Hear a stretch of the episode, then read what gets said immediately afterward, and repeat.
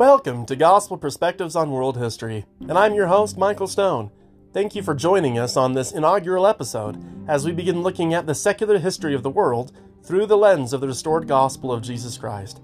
While this podcast is primarily geared towards members of the Church of Jesus Christ of Latter day Saints, anyone who has an interest in topics of faith and history are welcome to join us. And as an important legal notice, while I do intend to center what I share as much as possible on the verified details of the historical record and on ancient and modern scripture approved by the Church, I do want to stress that the views I share here do not necessarily represent official doctrine, policy, or the views of the Church of Jesus Christ of Latter day Saints, and that I take full responsibility for the content and programming of this podcast. But now, without further ado, we'll go ahead and begin our exploration of gospel perspectives on world history. And while I've been somewhat apprehensive about making this the upcoming topic, the very first one we cover, I just really can't think of any more logical starting point for this podcast than the topic of human origins.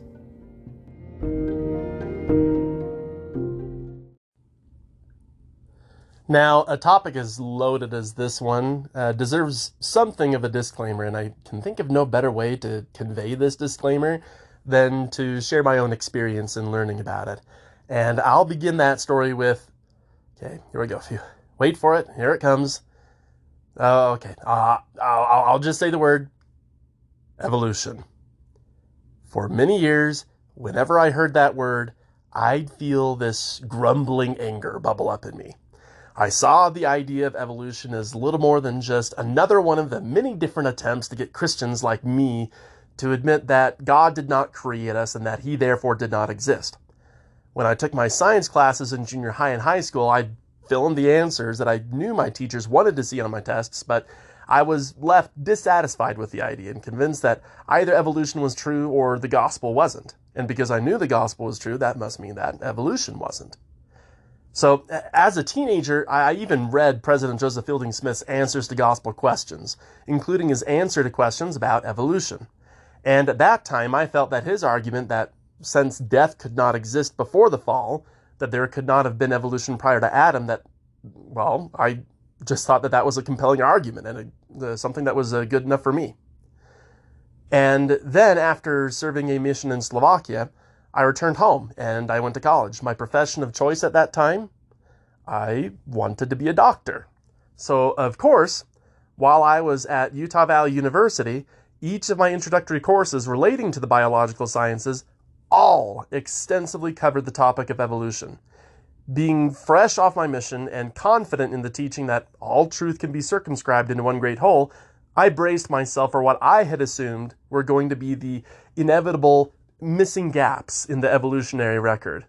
I had my smirk ready for when I'd see a professor shrug his shoulders and confess that evolution was, after all, still only a theory, a kind of a, a best guess attempt at explaining the wonderful miracle of the appearance of human life.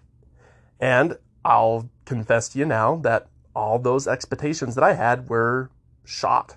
They were busted. They just fell through. There just wasn't one or two concrete links between primates and modern men. The instructors that I was learning from showcased dozens upon dozens of specimens that were not so missing links between the two. My reaction? I dismissed it. I shook my head. These experts couldn't possibly have gotten their math right. There, there could be a whole myriad of explanations as to why these skeletons existed and why they were as old as they were tested to be. Couldn't there be? Still, this inner frustration over the matter didn't result me in doing or saying anything until I had one professor at the university share some uh, disclaimers before he got into his lecture about evolution. He shared a number of different statements from different religious figures about evolution, all more or less saying something to the effect of God may well have used evolution to accomplish the creation. I remember sitting in my seat, biting my tongue, but still dismissing everything the instructor was saying, until he shared what the Church of Jesus Christ of Latter day Saints had to say on the matter. I remember my eyes probably popped out of my head a little but sure enough, he read a number of statements from church leaders on the topic, including Heber J. Grant's memorandum to the Council of the Twelve, First Council of the Seventy and presiding bishopric in 1931. And I quote Leave geology, biology, archaeology, and anthropology none of which has to do with the salvation of the souls of mankind to scientific research, while we magnify our calling in the realm of the church. I really bristled with that and was not just a little angry at having heard this. Obviously, I thought this professor had taken that quote out of context. I knew that evolution was false. I was so perturbed at what the professor had said that I quickly visited with him after the lecture was over. I was not the only one who had questions. I had to wait for several minutes, but I didn't care what else was on my schedule. I was going to set that professor right and ask him not to misrepresent my faith's position on the matter. Fortunately, this guy was very patient with me as I brought up my concern. I was surely not that man's first experience with this kind of conversation, and without yelling or shaking any fingers or demeaning me in any way, simply pointed out a few things to me that I hadn't considered. He again reiterated that he had shown with full evidence in his lecture that evolution was not just a theory, but it was just as much of a theory as gravity is a theory. For me, I remember him saying, it's not a matter of believing in evolution or not, the evidence for it is already there. I accept that evolution is a matter of fact just as much as I would accept gravity as a matter of fact. He also helpfully pointed out something else to me that really sunk deep. You do know that BYU teaches evolution, right? He said. So that's kind of when the fuse of my temper went out and the steam from my collar dissipated, and in their place, complete surprise took root instead. And uh, he continued explaining that the quotes that he used today in class were from a packet that BYU had all its pre med students read and study as part of their instruction on the subject. Mystified, I thanked him for his time and agreed that I'd consider what he said. He didn't say that I needed to believe or accept evolution, incidentally. He simply had said that the choice to accept the facts that he had presented uh, was mine. And I had the funny feeling he wasn't going to be particularly upset if I ultimately chose to disagree with him. So I shelved the matter for a time, paying attention uh, to both scripture and science as I continued to learn about the topic. I didn't get all my questions answered right away. I did eventually transfer to BYU and was somehow surprised when the instructors there taught me the very same things about evolution that the instructor at Utah Valley University had taught.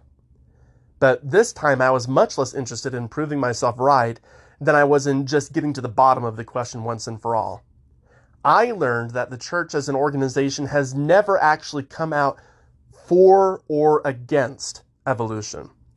The more I read different church leaders' points of view on the subject, I became convinced of a few things. The first thing that I learned from all of this was that church leaders are not perfect. I still have that copy of Answers to Gospel Questions, and it has a treasured place in my gospel library to this day. But I do now understand much better the preface to that book, where it does state quite clearly that uh, President Smith's views, as shared in that book, are his and his alone. Henry Eyring, James E. Talmage, and many other scientists who also held callings of authority in the church had uh, on the other hand, invited members over the years to embrace scientific truths. So, does all this mean that Joseph Fielding Smith, who was at one time a president of the church, a false prophet? No. I do feel personally that he was mistaken on the issue of evolution. But are the vast majority of the rest of his teachings in line with revealed scripture, ancient and modern? I can answer yes to that. Prophets are not infallible their teachings on the doctrines of salvation can be relied on, uh, however. After all, I wouldn't go to President Russell M. Nelson to get his help on fixing my dishwasher. That's just not his field of expertise, uh, insofar as I know. And if I were to be enough of a bother to go down to Salt Lake, walk into his office, and demand an explanation for why that washing machine door won't close, I don't expect that he'd be able to give me a complete or even perhaps accurate answer. That is simply not his calling. Fixing washing machine doors is a matter of engineering, not a matter of scripture. And I have found that the same is the case with answering questions about evolution. It's a matter of science, not a matter of scripture. The second thing that I had learned through this whole process is that all truth really can be circumscribed into one great whole. Nothing I had learned about evolution itself discounted the possibility of the existence of a Heavenly Father. In fact, I had found the saying from Elder Bruce R. Encyclopedia of Mormonism that the scriptures tell why man was created, but they do not tell how to be 100% valid. So, how is it that evolution can be a thing and the story of Adam and Eve can be a thing at the same time? You know, I still do not know for sure. But my testimony of the gospel isn't reliant on how evolution fits into the scriptures. Testimonies are grown and cultivated through faithful obedience to restored gospel truths, not distilled in a test tube or calculated from test results. After all, one of the very first things that any good science instructor also taught me is that the scientific method cannot be used to establish qualitative truths. It, that is, it cannot establish whether something is good or bad, only that something is or isn't. So that's the story. I know uh, it was a bit long, but my objective in sharing it the way that I did was to hopefully defuse this discussion before we get into some of the specifics of evolution. I do personally accept the evidence that evolution was the primary means by which the modern human came about. But I also see no conflict between that statement and my faith that I accept Adam and Eve as the primary progenitors of the human race, and that we are God's children created in His image. And while there are still a great many details about the creation of this world that are yet to be figured out, I trust the saying that all truth can be circumscribed into one great whole. The answers are out there, and I trust that in due course, God will permit dedicated, hardworking scientists to learn many more answers about the creation. So, my experience in learning about evolution also highlighted something very important that was pointed out in a New Era magazine in 2016. It quoted Dr. Richard Gardner, a faithful member of the church and a molecular and cell biologist, about believing in a God of the gaps. Reading this now, I know I definitely fit who he's describing to a T. Some people, uh, he wrote, have believed in God because there are gaps in the fossil record, meaning to them that evolution cannot explain how we got here.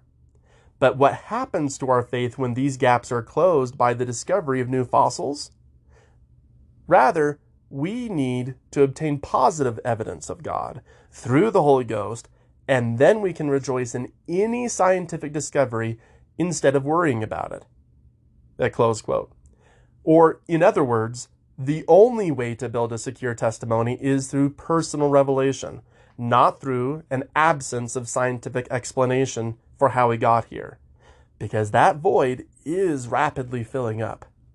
Now, again, to clarify, my objective in sharing all this information has been to prove or disprove creationism or evolution, but hopefully I have at least made it clear where I am coming from on the matter. And hopefully I've at least made a semi decent case for us to not light our torches and rally the troops whenever we hear differing opinion on this issue. There are good and faithful members of the church who accept evolution as a fact.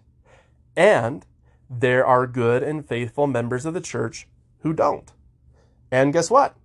Evolution is not, and likely never will be, a temple recommend question. Church leaders throughout history, and possibly even today, have differing views on evolution. And yet we do not see the same bickering, contentious arguments break out among them that we sometimes unfortunately see elsewhere in the world on this topic. Accepting that other people have radically different points of view and that those other people can be just as worthwhile, smart, intelligent, and worthy as you is one of the great challenges of becoming an adult. At least it is for me. Kudos to those of you out there who have an easier time of uh, doing this than I do. So, now that I have beat that horse to a pulp, Excuse my metaphorical animal abuse. What I'd like to do now is explain some of the history involved with evolution. I won't go into the science of it, as that's not my focus here. I did eventually, after all, switch away from my public health major and decided to go into history teaching. Maybe I'll share that story another day, but for now, uh, let's uh, get uh, to uh, this topic. If you are interested in learning more about the evidences of evolution, though, I mean, they they are pretty easy to find.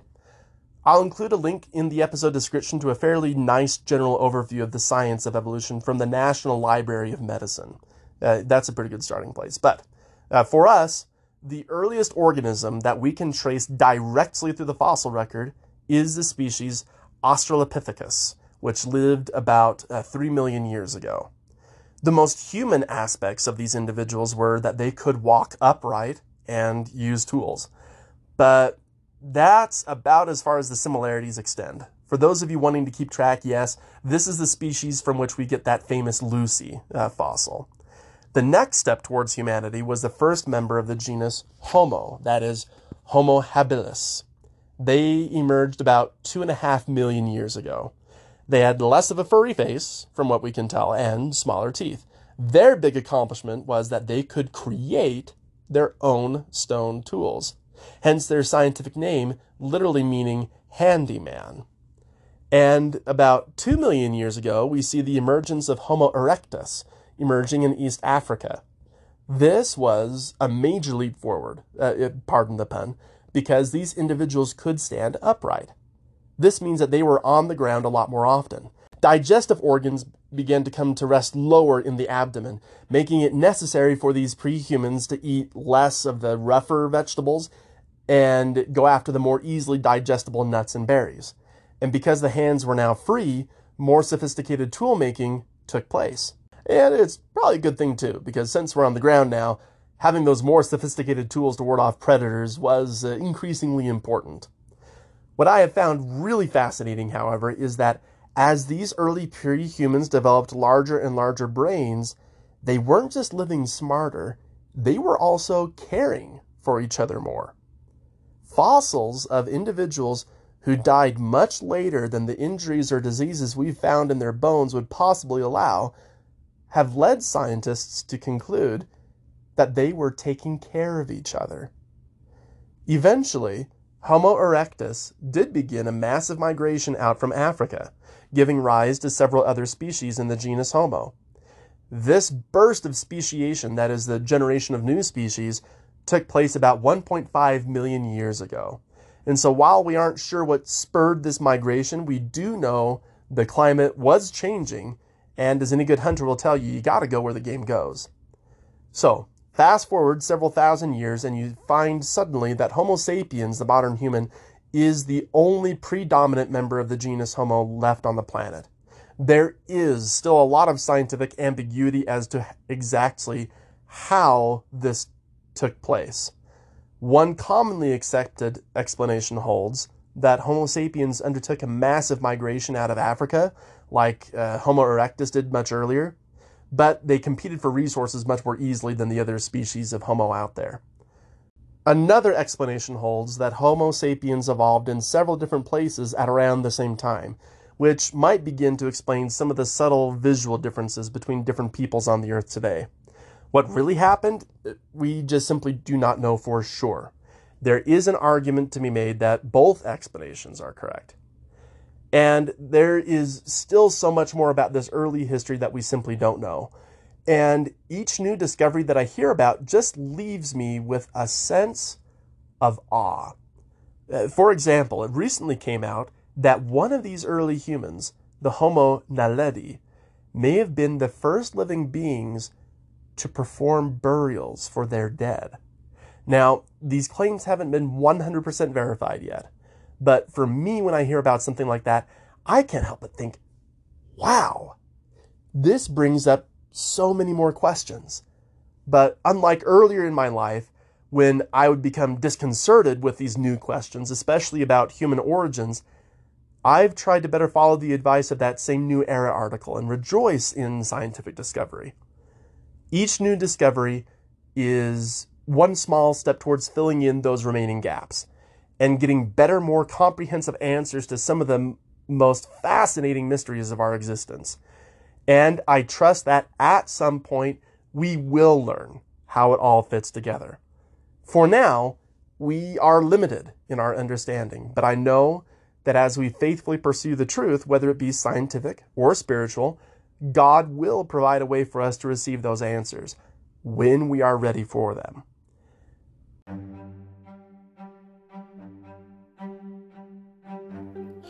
So, that finishes us for today's episode on human origins. Thank you so much for listening. Do you have a comment or a question about something I shared in the episode? Go ahead and leave us a voice message if you're using the Spotify platform, and if not, feel free to leave a review or a comment as your selected podcast listening platform allows.